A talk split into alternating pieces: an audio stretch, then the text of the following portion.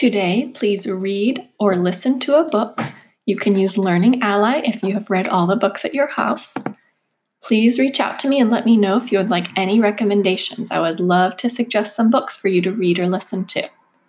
When you are done reading or listening to your book, please complete the book response.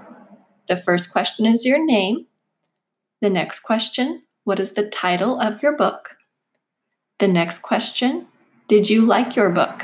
Yes, it was okay, or no. The next question Who were the main characters? Who was the book about? The next question is the setting. Where did the book take place? Was it at a school? Was it outside? Was it at a house? Think where are the characters?